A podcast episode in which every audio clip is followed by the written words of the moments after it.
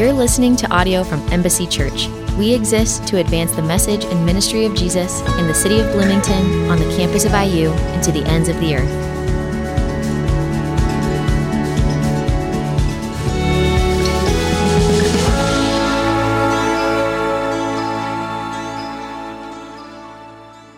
Good morning. Welcome to Embassy. How are we doing?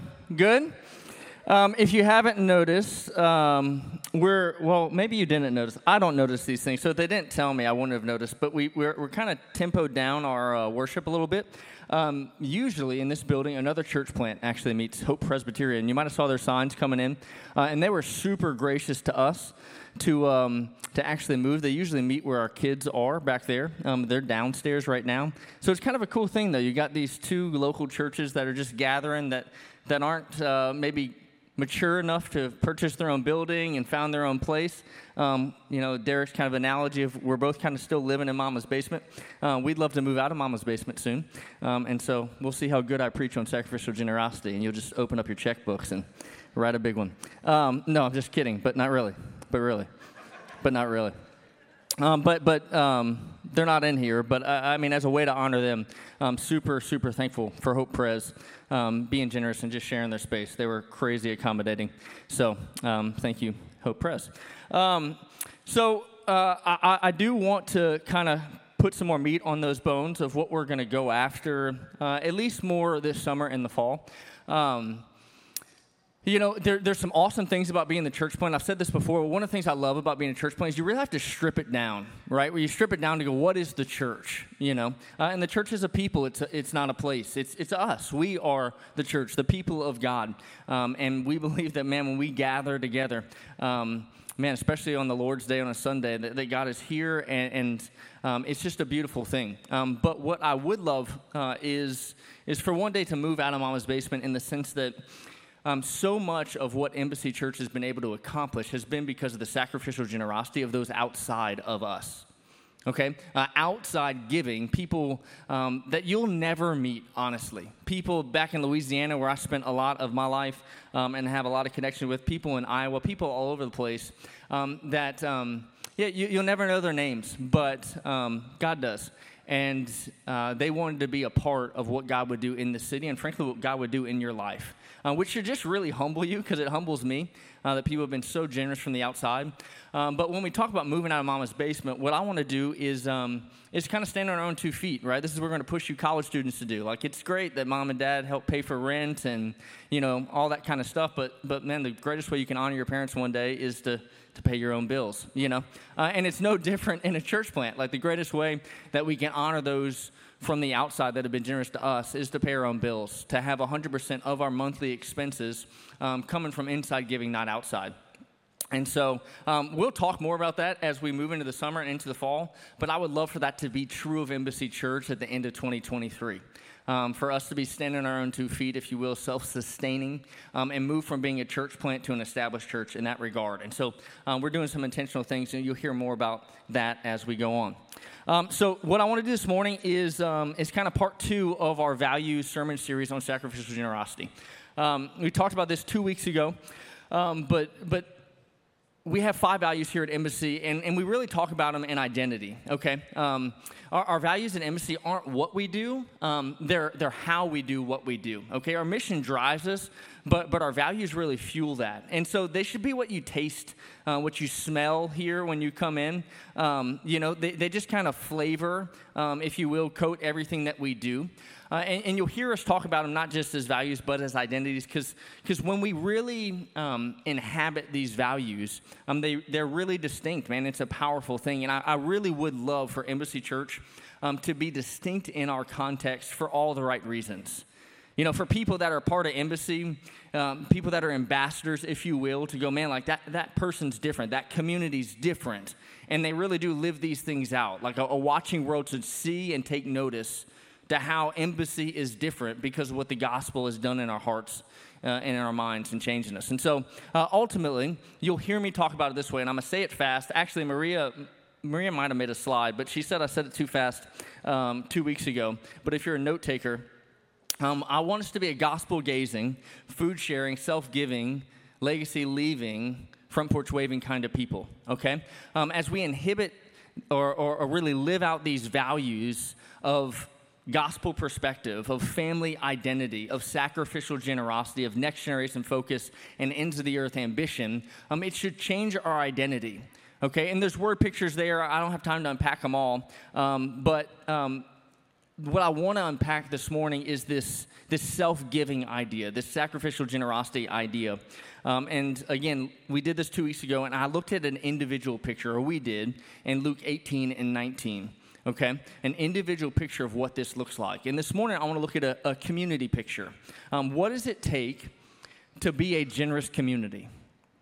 Right? That's the question I, really want us to answer. Like, what makes a community generous? Like, if that really was a distinctive for us, if being an ambassador meant that like we were self-giving what would that look like okay um, and and i don't know a single person that that doesn't think generosity is just like a, an altruistic great value to have, right? I, have never met anybody that's like, no, nah, that's not something I want to really embody, right? Christian or non Christian, is like, yeah, generosity, good thing, right? You're tracking with me. It's like, yeah, I want to be more generous. But how do we get there? Um, and, and I think if we're honest, um, generosity is something that, that we can really maybe grab a hold of and go, yeah, I affirm that, and I, I, I think I am that, um, in a really kind of conceptual idea. But when the rubber meets the road and it comes to concrete acts, um, are we a generous community? And, and how do we become that um, if we want to get there, okay? So, what makes a generous community? How do we get there? Um, what would it take, you know, maybe another way to say it, what would it take? For us to be known that way in this city? You know, what would it take for us to be known that way in this city? So, um, if you have a Bible, uh, you can turn to the book of Second Corinthians. We're going to be in chapter 8. 2 Corinthians chapter 8. Um, this passage extends to chapter 9 as well. Um, but, but what we're going to get in, and we're just going to look at the first 15 verses of chapter 8, um, is this picture, a communal picture of a sacrificially generous community. And, and, similar to what we did two weeks ago, I'm, I'm, actually giving us two pictures that juxtapose one another. Um, because they, they really stand in stark contrast, and it's the differences in these two communities that, that we really need to key in on, okay? Uh, in Luke 18 and Luke 19, we got this picture of this rich young ruler and then of Zacchaeus. And, and Luke really intentionally puts them right next to each other, and you see the contrast of these, these rich leaders in their community that, that are completely different when it, on a heart level. And we're going to see a similar thing here in 2 Corinthians chapter 8. Um, and, and what's so, so neat about this picture is um, these two communities are convictionally similar. Okay, they're both churches. Okay, so like doctrine, dogma, like they're all in alignment. Okay, um, and they're culturally similar. They're both Greek churches. There, there's northern Greece, Macedonia, and southern Greece, Achaia. Okay, this is um, Berea, Thessalonica, these, these kind of cities that, that Paul planted churches in in northern Greece, Macedonia, um, in comparison to these cities that Paul planted churches in in southern Greece, Corinth, um, and, uh, and even Athens. Um, you can track in, in Acts um, 16 and 17, okay? Um, what makes these two communities different is their generosity, okay? It's their heart. Um, there's a huge distinction between the two. And so that's why I want to pull out and tease out for us. Um, so um, let me give us a little, a little more context. Um, this spring, we were in the book of Galatians, and we were looking at uh, the gospel period and, and this kind of idea that Paul is going at with these churches in the region of Galatia, which is present day Turkey, Asia Minor, of, of, of of, hey, young churches, don't get away from the gospel that I first delivered to you. And so in chapter 2 of Galatians, if you remember this, um, Paul and Barnabas take a trip to Jerusalem and they put before the leaders in the church of Judea, James, you know, Peter, John, um, what they're preaching, what they're teaching to make sure they hadn't run in vain. Okay? Y'all remember this scene, chapter 2? This is a huge moment in the early church where the mission to the Gentiles is going forward and now the leaders of that mission, Paul, Barnabas, are going, hey, are we, are we preaching the same gospel? And for the veracity of the, the gospel, it's a big deal. And for the unity of the church, it's a big deal. And, and ultimately, the leaders in the church in Judea, the apostles there, give Paul and Barnabas the right hand of fellowship. They're like, dude, we're preaching the same gospel. We're going to go to the Jews, you go to the Gentiles, but we're, we're doing it in tandem. God bless and they don't change anything from Paul's message, but they put one request before him. Do you remember what that request is? Anybody? They, they, they ask him to remember the poor. It's just a little interesting little caveat, and this is, this is in Galatians 2. Um, but they ask him to not forget the poor, and it says, Paul writes, he makes every effort to do that. Okay? What we're seeing in 2 Corinthians 8 and 9 is Paul's effort to remember the poor. And what's awesome is Paul doesn't leave it in concept. Paul's not like, man, I'm a generous person conceptually. Very concretely, Paul, amongst the Gentile churches, raises funds to distribute to the Judean churches because it's the Judean churches that were poor. So it's a call to unity for the church, for these rich, wealthy Greek Gentile churches in the north to be generous to these poor Jewish churches in the southern part of the Roman Empire in Judea. Are you tracking with that? And so, what we're reading here in 8 and 9 is the fulfillment of what you see in Galatians 2 that's always a part of Paul's ministry. So, let me read for us. That's a little context, and then we can pull out um, some principles about what makes a generous community. This is 2 Corinthians 8 1 through 15. Paul writes, We want you to know, brothers and sisters, about the grace of God that was given to the churches of Macedonia. Again, that's northern Greece. During a severe trial brought about by affliction, their abundant joy and their extreme poverty overflowed in a wealth of generosity on their part. I can testify that according to their ability and even beyond their ability, of their own accord, they begged us earnestly for the privilege of sharing in the ministry to the saints. And not just as we had hoped. Instead, they gave themselves first to the Lord and then to us by God's will. So we urge Titus that just as he had begun, so he should also complete among you this act of grace. Okay, context northern churches in Greece. Paul's commending to these southern churches in Greece, and he's almost like playing them off one another. Okay, right? This is kind of like what you what you do with your kids. Not really. You shouldn't do this, but you kind of do. It's like, hey, look, your little sister did that. You know. So you get these, these poor churches, which is the exception to the Gentile kind of rule of, of the Gentile churches being more wealthy than the, the, the Judean churches. These poor churches in Macedonia give this incredible gift, not out of their surplus, but out of their poverty to these Judean churches. And so Paul's pointing it out to the Corinthian church, the churches in southern Greece, and going, man, look what God is doing in their life as evident by their generosity. You tracking? So this is now, verse 7. Now he writes to the Corinthians, he says, As you excel in everything, in faith, speech, knowledge, and in all diligence, in your love for us, excel also in this act of grace, being generosity.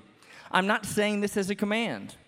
Rather, by means of the diligence of others, I am testing the genuineness of your love. For you know the grace of our Lord Jesus Christ.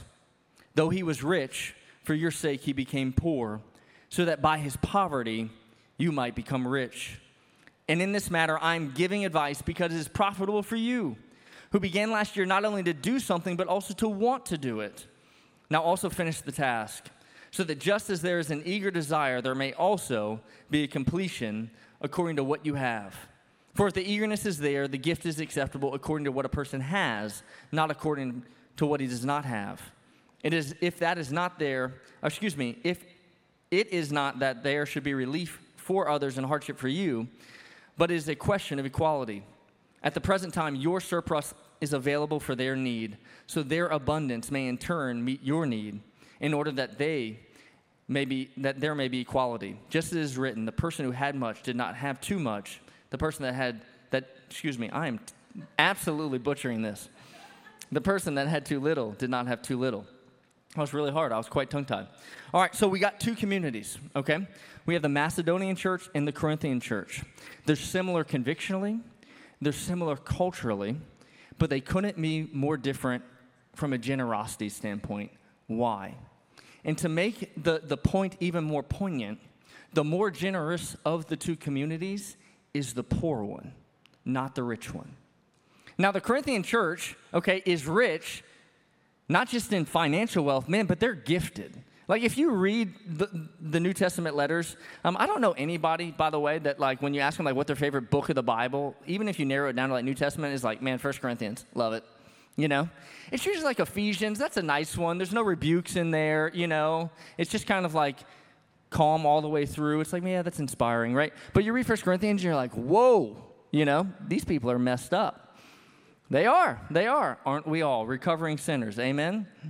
Okay? Um, but the Corinthian church is gifted, right? Like that, this is what, what the famous chapters of, of, of 12, 13, and 14 are all about. It's like, Corinthians, you got all these gifts, but no unity, right? It's just a, a gifted church, a wealthy church, but man, they are inward focused and they are fractured. And by comparison, you have this Macedonian church that's, that's poor, and not only are they poor, they're under extreme persecution. And so, this poor, persecuted church completely outshines this wealthy, gifted church in their generosity. Why? How? So, I want to look at that picture, okay? So, um, why a generous community gives, all right? So, I'm going to give us the why, the what, and the how. You know, what makes a generous community, okay? Um, a, a generous community gives because it's been given to. Now, I want you to notice this um, in, in our passage, but it goes all the way throughout chapter 9 as well. Um, the idea of grace is key here. And it's actually mentioned 10 times in some form in these two chapters. Okay, look at verse 1. Obviously, we see the grace of God given to Macedonia. It's like, yeah, I get this, right? God's grace. And we kind of have a framework for that, don't we? In spiritual terms, it's like God's grace, God's undeserved favor on the Macedonian churches. We, we get it in a spiritual sense, but I want you to get how Paul uses that word in the language when it comes to their generosity. Look down at verse 6.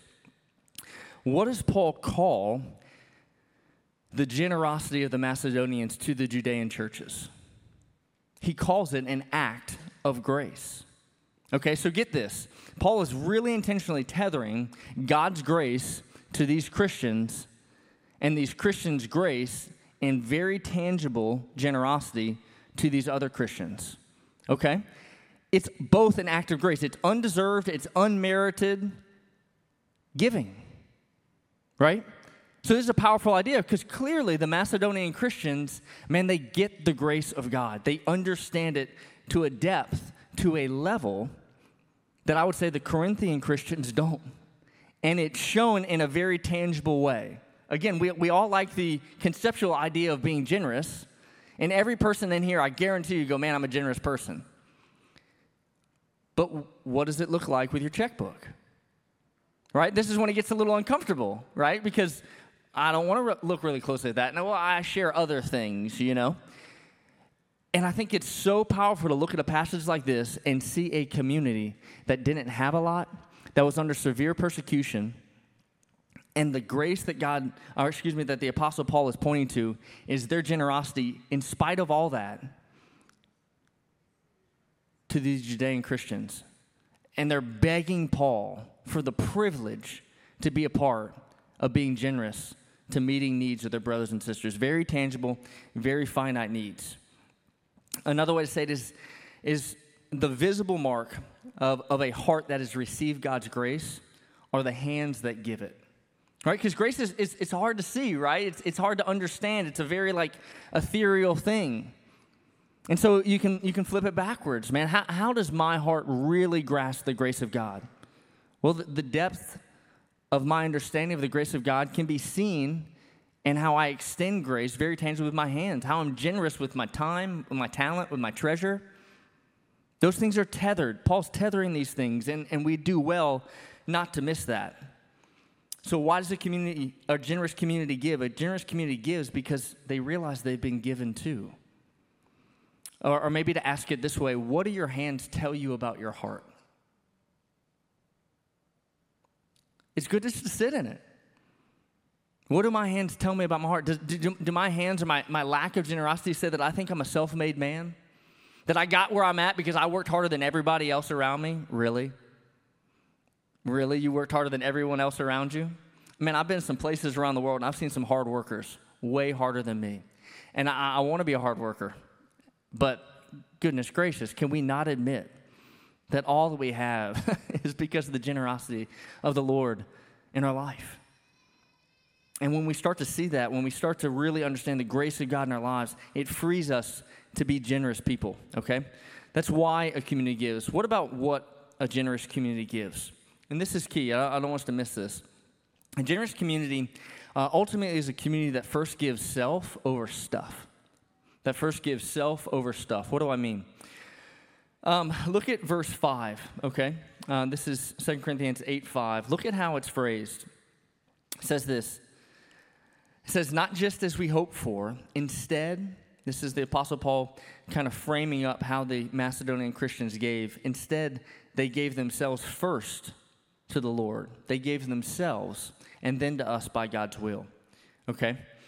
Um, man, the admonition in this passage is that we shouldn't confuse material wealth and spiritual wealth. Because if there's any community that's material wealthy, it's, it's these Corinthian Christians, right? If you understand even where Corinth is, it makes sense. Okay, if you look at southern Greece, Corinth sits next to the canal of Corinth. That connects the Ionian to the Aegean Sea. So this is a port city that controlled the means for ships right? Think about the Panama Canal, if you will, okay? Um, that controlled the means to, to not make ships go all the way around the peninsula of southern Greece. And so that, that city had money, this church had money. They were materially wealthy, but Paul's pointing out their spiritual poverty. And he's doing it in a way that's almost again comparing like older brother, younger brother, older sister, younger sister, going like, hey, you should be challenged by your northern neighbors. Look how they're being generous. In a way, he's almost like wanting to make them jealous. Um, golly, they gave of themselves. Um, they, were, they were spiritually, they might have been materially poor, but they were spiritually rich, okay? Um, it, it, makes me think like we, we see the outside, right, as human beings, um, and, and we see, we see material. We don't see spiritual, okay? But it's God that sees the heart. And, and I think a lot of times, um, Again, we don't know hearts, okay? But, but where we think people um, maybe are driving a Denali or wearing Gucci, if you will, um, on a material kind of level, on a spiritual level, um, and maybe this is the case for you, like that person's driving a dinker, right, and wearing goodwill. Like we, we can't see it, but, but if we were to, to look at these two communities, we go, man, it's the Corinthian church driving a Denali and wearing Gucci, right? The Macedonian church, they're shopping at Goodwill, they're driving a dinker. But how God sees those two churches is literally the, the, the opposite. Right? He sees the spiritually rich Macedonians giving of themselves. And he sees the Corinthians as spiritually impoverished. And they had more material wealth, but it had such a hold on them, they, they, they weren't free enough to even give it away. And as you see later in the passage, they had a desire to. Their heart was in the right place. They wanted to, Okay? Look at verse 11. They had an eager desire, but, but they didn't do anything about it. It's like, hey, yeah, I'd like to. I'll sign the pledge card. Skip out. Right? That's what's going on here. And so, Paul, again, in his loving way, uh, is challenging just the hold that material wealth had on this community. Okay? Um, when someone is self giving, stuff follows. When someone is stuff giving, self stays if you can get to the point where you understand that God has given himself for you and you can give yourself back to God, then, then like nothing's off the table, is it? Right? It's, it's like, man, if you've given yourself to the Lord, then like it ain't your stuff. And that's how the Macedonians, that's the depth to which they understood the gospel. And it was powerful.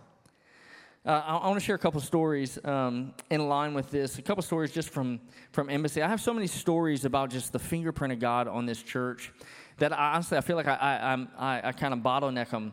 And so I try and drip them into different sermons at different times. But um, this is probably a year and a half ago now, but and you don't know this person's name and, you never will. Um, but there was a, a couple that Alice and I had been friends with for years, went to high school with. And um, they started showing up at the church I was at in Baton Rouge. I was a college pastor at LSU, and uh, this couple shows up. We knew the wife, didn't know the husband and they're trying to get back into church, get connected. Um, and honestly, we really didn't know where they were spiritually. Um, man, did they know the Lord? Were they just asking questions? Were they seeking? You know, but they started coming on Sundays, and if we weren't there, they weren't there. You know, we were kind of their tether.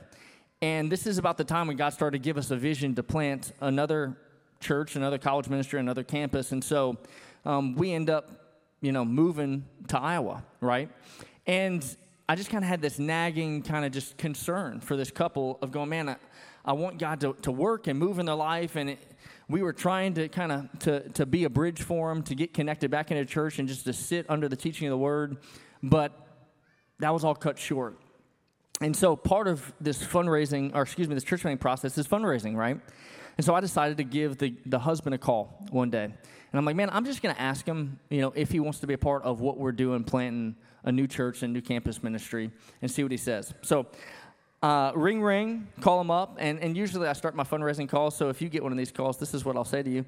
Hey, my man, how you doing? I want to talk business, but let's talk personal first. And so we talk personal and then we talk business. I said, look, this is what we're doing. Um, we have a vision to plant another church like the chapel, which is the church we're at, and another campus ministry like the refuge, which was the college ministry I was leading at the time. Um, but man, it, it, takes money. And um, I want to know if you would want to be a part of that and you would want to invest in what uh, what we're going to do. We don't know where we're going. We hadn't picked Bloomington, anything like that. And, um, and so that's my pitch. And then I'm like, bro, I'll, I'll follow back up in a couple weeks. Now, again, I, I, I, don't know where this person's at spiritually, but I, I go, man, I'm just going to invite him into the process. And it's a way for me to keep relationship and, and tether. And so two weeks go by. Um, ring, ring, call him back. And, um, you know, we connect. And I just said, hey, I wanted to follow up on my ask. Uh, what do you think? A little silence, right? This is when you just kind of be quiet, you know. You want to keep talking, but you don't, and you just listen. And he said, um, Sounds great. What do you need? Do you need ongoing, you know, gifts, something in, in the recurring sense, or, or what about one time? And my answer to that is always like, you know, whatever works for you. Um, people give differently, and so if, if monthly is good for you, great, uh, on a recurring basis, or if you just want to give a one time launching gift, great. And he said, Okay, well, um, I think we can do $1,500 a month monthly. $1,500 a month monthly. That makes sense. Um, to which I said, Dude, sounds great. Thank you so much. And I was just like crazy, blown away that he wanted to give a one time gift of $1,500. I hang up the phone. I started writing a thank you note. And then I realized he didn't say one time. He said monthly. And so then I'm stuck, right? Because I don't know what he said. Because I think he said monthly, but but then I also think he said 1500 and 1500 doesn't go with monthly. 1500 goes with one time. You know, 150 goes with monthly kind of thing, right? And I don't even know if this person's a believer. And so I'm stuck. What do I do here? Do I call this person back at the risk of offending him because he actually does say $1,500 one time. And I make him feel bad. And so I'm like, dude, I, I don't know what to do here, you know? I got, I like, I got to just eat crow and call him back. And so I pick up the phone, call him back, and, and I go, yo, um, I don't want to embarrass you. Um, take this as embarrassment on me. I wasn't listening well. But can you say what you said again? You know, just kind of left it there, you know. Um, it's like when you forget somebody's name and you're like, this is, like, please. And he said, dude, uh, yeah, we can do $1,500 a month. And I, I obviously just like fall out of my chair and gush. Um, I run around uh, in circles in my office, and then that office was too small, so I run around the building, and I had to tell someone I was so like pumped that I broke into the elder meeting at Cornerstone and was like, I am so sorry, and this is absolutely inappropriate, but you just got to hear the conversation I just had. And, and for two reasons. One, um, how generous it is. And I mean, um, to this date, this is the most generous person in the life of Embassy, besides other churches, just individual. Um, I mean, again, you're not going to know this person's name, but in the last year, he's given $40,000. Again, I, I didn't know where this person was, but, but more than the money, it was the heart behind the gift. Because you know what it told me? Man, that's a heart that's been touched by grace, right? Those hands aren't that generous that that heart hasn't been affected by grace. And so I'm, look, I'm, I'm thinking about this story, right? And I'm going, I'm thinking about Zacchaeus. I'm going, man, that's somebody. And so I asked him the question before I got off the phone, like, bro, you gotta, you gotta fill me in. Like, why so generous? He said, bro, if it wasn't for you and your wife, we would have never, ever reconnected with the Lord. And I can't tell you what it's done for my marriage. And the thought of being able to provide for other people in another city what you provided for us in these few short months, I can't imagine giving to anything else. Amen, right? You can clap for that. That's somebody whose heart has been touched by grace, okay? And has given themselves to the Lord and, and couldn't wait for the opportunity to be generous to that extent. Is, this is uh, I'm actually going to tell a story about us, not in, in, a, in a braggadocious way, in any way, shape, or form. Um, but when I think about this church planting journey for us, you know, for me and Allie, um, man, when we started to sense this call to plant a next generation focused church in another college town, um, you can't just do that kind of like one foot in, one foot out, you know? It's like all or nothing. And so, in the best way, um, people ask us all the time, "Man, are you going to be here forever? Are you going to, you know, plant a church in West Lafayette or Butler?" I'm like, "Look, we're here um, for the next 20 years, if that's what it takes, for us to plant the kind of church that we envision." uh, that we dream about. Okay, so what we had to process through, um, and we thought was appropriate, especially because we asked people to move their lives with us, is um, what it looked like for our kids to graduate from high school here. And so I don't know what tomorrow will bring, let alone 20 years from now, but emotionally we had to go there. Um, and so we were looking at high schools before our kids ever started kindergarten, you know, when we came to this town.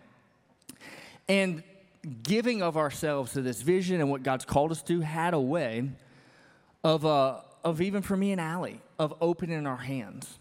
Um, and, and so we had people like this couple that were crazy generous from the outside. Uh, lots of other people have been crazy generous. But I remember talking to Allie and just going, hey, look, I want to I want to give to Embassy. Um, more than like normal. And she's like, okay, what are you thinking? I'm like, I want to give the biggest gift we could ever have and, and, and ever could give to Embassy. And she's like, well, do we need it? And I was like, no, but I don't want to miss out on it. Right? And so, so the, the way I want to, uh, the way I thought about it at least, and, and I want to frame it to you is, um, because this is my pitch to every single person I, have ever asked money for is like, I don't think you're going to find a better kingdom investment than what God's doing in this church plant and on that campus through our college ministry. And so the thought of missing out, if you will, on the pre seed funding round and not getting in on the front end, I was like, I, I, I don't want to miss out on that. Not because we do or don't need the money. Like, what a blessing to us.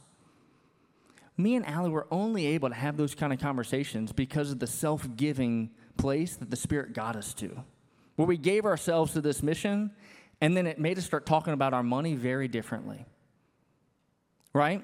Like, like what if I came to you and said, hey, well, let me transport us back because I, I went to college from 2005 to 2009. Okay? Um, kind of old uh, kind of not. I'm kind of in, the in between. I'm young 30s, 34. Um, Allison's old 30, She's 35. Um, when I went to college, you had to have a .edu email address to get on Facebook. That was a big deal. It was a real big deal, you know? Right? That was when actually like MySpace actually was competing with Facebook. If you don't know what MySpace is, you realize who won, okay? But like it was a big deal that we got you know, ccook8 at lsu.edu, not because we got into college, but because we got to get on Facebook, you know? And like if you go look at the pictures now, they're like five pixels. You know, I look like Mario or something like that in my first Facebook picture. Um, anyway, if I would transport you back to 2005 and go, hey, look, I'm trying to raise some startup capital funding, you know, Series A, if you will, for Facebook, you want to buy in? Do you think you'd buy in? Absolutely, right? You're like, are you kidding me? Getting in on the front end of that stuff? No doubt. And again, I'm not just trying to toot the embassy horn. Uh, this is how I want us to, to think about sacrificial generosity is just kingdom investment. Like, what does your portfolio look like? When you get to in, the end of your days, I know you got your, your material portfolio, and hopefully you got Facebook in there, or Microsoft, or Apple, or all that kind of stuff. Look, the NASDAQ's down, what, where are we at? 28% or something? Uh, maybe worse than that buying a dip, you know. Um, but what about your spiritual portfolio? What are the things that God's doing that you can join in and be a part of? Are you thinking that way? And if you're not, man, I, I really hope that you do. I hope that at the end of your days you go, man, these are the church plants, these are the ministry opportunities, these are the, the things going on in our community, in this city and the ability to be on the front end and give material dollars for kingdom gain, That's what a generous community does. That's what the Macedonian church is doing, and it's a powerful thing. Last but not least, how does the generous community give? I, I don't want you to miss this, but, but Paul, all throughout this, is talking about um, giving what you got, right? He, he applauds the Macedonians who, who give beyond their ability. Look what he says in verse 3 I can testify that according to their ability and even beyond it, and of their own accord, they gave. But even when he's talking to the Corinthians, man, he's, he's challenging, but he's kind. And he's going, guys, I want to applaud your desire. You want to give, but you haven't started. Let me, let me help you. All right, and, and that's what tracks through in chapter 9, where he's, he's having Titus kind of organize or help organize this gift to bring to the Judean churches to go, hey, your brothers and sisters in Christ in the Greek world see you, they see your poverty, they see your need, and they want to bless you. And it's a powerful thing. I had a, um, I had a mentor once that would always say this. He'd say, um, and I, I think it holds true with giving. He'd say, start where you're at. All right, so this is my encouragement to you if, um, if man, that, that, that's, a, that's a desire of yours, but not a practice. Start where you're at. Do what you can, okay? Start where you're at, do what you can, and give what you got. If you start where you're at, you do what you can, you get what you got. Okay?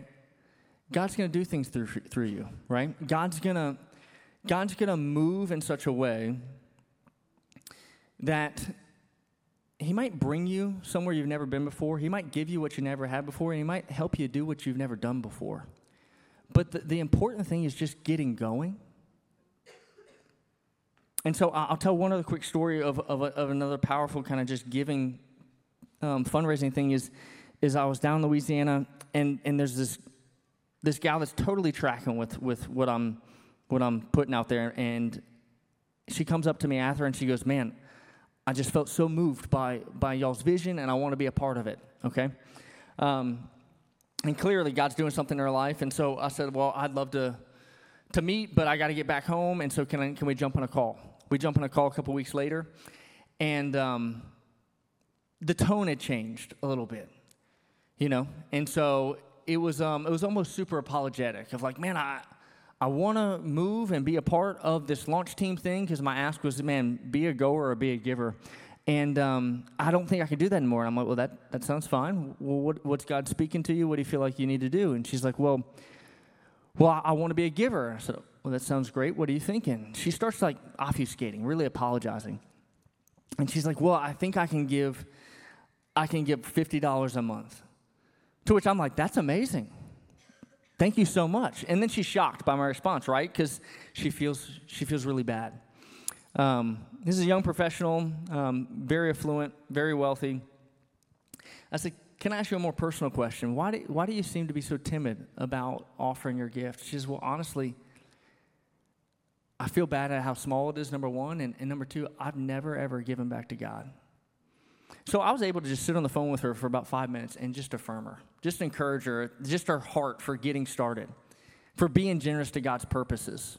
And after, like, she's literally in tears on the phone, thanking me, going, No one has ever asked me or invited me to be generous back to God. And I, I'm so excited to be a part. And again, we hadn't named the church, anything like that, but be a part of what God's going to do through this church plant. Thank you. And so I, I, share that little story to say it's not an amount thing, guys, that this passage goes after when it comes to sacrificial generosity. It's an attitude thing, it's a heart posture. And no matter where you're at, I, I want you um, just to get started, to start where you are. Um, and, and to, to, push to be a more generous person, and for us collectively to push to, to be a more generous community. And, and the reason is, is because God has been generous to us. I, I want to end with this. Don't miss what Paul ties all this back to as the motivation. I know it's kind of funny he's comparing the Corinthians to the Macedonians, and this is like competitive thing that's going on. But look at the true motivation. Look at verse verse 9, where he says, For you know the grace of our Lord Jesus Christ. Though he was rich, for your sake he became poor, so that by his poverty you might become rich. What Paul ultimately ties all this to, what makes a generous person, what makes a generous community, is they understand the gospel. They understand the reality that the Lord Jesus Christ, in his wealth, in his riches, left heaven's throne, came to earth, took the form of a servant, and not even that, even further, died a horrific death on your behalf, so that by his poverty you might become rich. And the reality is, it, it, when that truth, when that gospel truth seeps deep down into the heart of a person, it changes them. When you understand that, that Christ gave himself for you, you give yourself to him. And the material things that you hold on to, they don't have a hold on you anymore. And it actually frees you to be a self giving kind of person. Only the gospel does this. Only the gospel moves people to give not just out of their surplus, but out of sacrifice because they see that God sacrificed for them. It's a powerful, powerful idea that, that, that man, the Macedonian Christians just, they put on display going like, if anybody should be complaining about their status, their struggle, right? I'm poor and I'm persecuted. If anybody had an excuse to not give, it's this Macedonian church. And they're crazy generous. Why? Because the gospel was sweet to them. The gospel was beautiful to them. It seeped down deep into their hearts the fact that God really, literally, quite literally came to earth and became poor that they might become rich. And so they used their riches to bless and to serve. And they were sacrificially generous. Again, not giving out a surplus, but giving out a sacrifice. I was, I'll actually end with this. I was talking to Derek um, about, about the difference. Um, what was this, last week, two weeks ago? But um, about the difference of giving out a surplus versus sacrifice. And I, I want you to think of it this way because we, we often kind of get it twisted again. We, we, we just see the outside. But if you can't give a dime off a dollar, you'll never give a hundred thousand off a million. It only gets harder when you get wealthier. Okay, this is why with college students, this is why we push this on you. It's like, because it's easy to go, man, I'm a college student. I, I don't have to give, right? It's like, look, we don't need your money. And frankly, you're not going to give a lot, right? Let's be honest. You need to give. You need to start practicing a discipline of being generous. And that's for everybody in here, right? And so, so even at Salt Company, we'll talk about this with our college students of like, man, what does it look like to give back to the Lord first? Not for his sake, but for yours. So if you can't give a dime off a dollar, um, you're never given a 100,000 off a million, okay? You're never given 10,000 off a 100,000, however you want to say that. Um, but I want you to just think comparative. Like, we, we, we get in awe with these celebrities that give these big gifts. You know, it's like, man, a whole class of like paying for textbooks and shoes. You know, so let me just run some numbers for you. Um, let's, let's call it a, a, a, sports star that makes 20 million a year, okay? 20 million a year, right? Um, and let's say they give a $30,000 gift. Now, that's, that's buku bucks. Do people say buku anymore? That's a lot of money. $30,000. And I'm not trying to minimize the gift, but I, want to put it in perspective. Okay? Because we stand in awe with amount. Okay? And, and I think God sees heart um, more than anything. 30,000 off of 20 million. You know what percentage that is? 0.15. Not even two tenths of a percent. So let me translate for you, translate that for you if you make 50,000 a year. If you make 50,000 a year and you want to give 0.15, that's a $75 gift. And again, my, my point is not to minimize the 30,000 or even minimize the $75 gift. My point is to point out that we can get in awe with this massive amount and we can almost go, man, I can't give that, so I'm not going to give.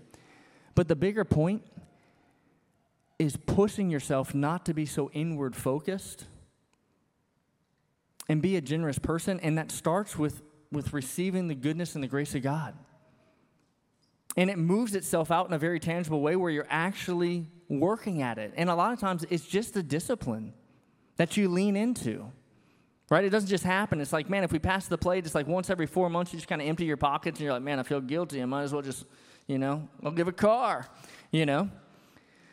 But really, where, where I want us to start as a church is, is looking at all God's given us and going, man, from the first fruits, from the best of what comes in, how am I giving it back to God? And then I want to invest that intentionally. In Embassy Church, I want to invest that intentionally in some of these other things I get really excited about, and to do it consistently, and to do it more and more and more, ever increasingly.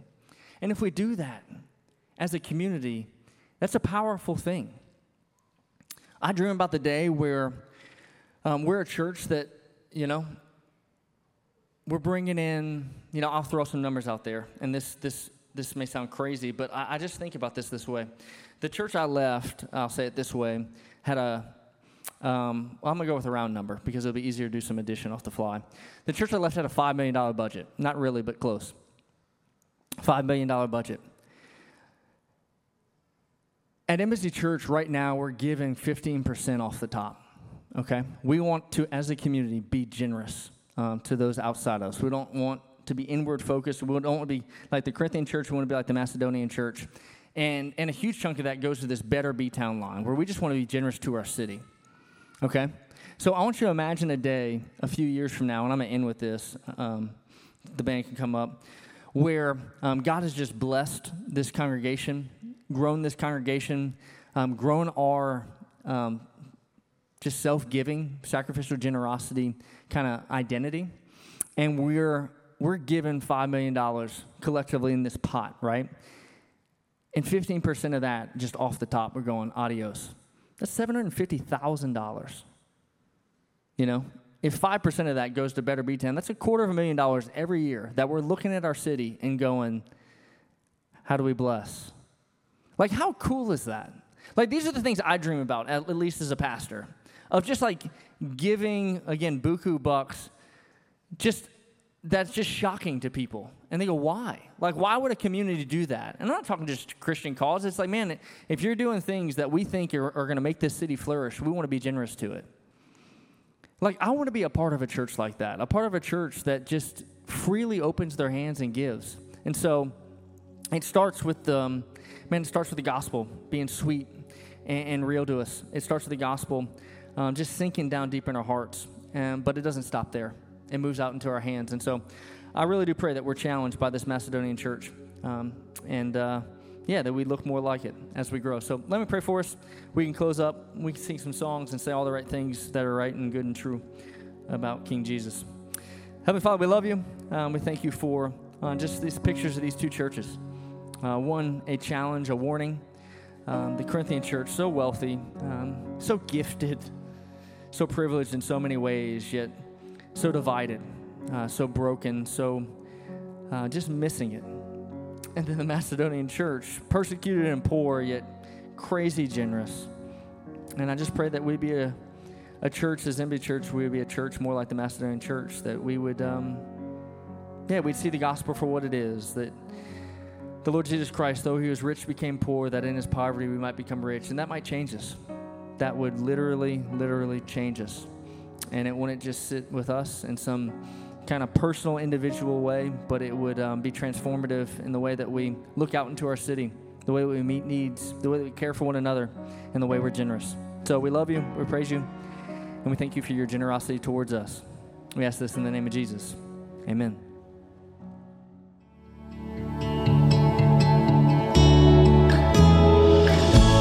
Thanks for listening. To learn more about us or to get connected, please visit embassybtown.org.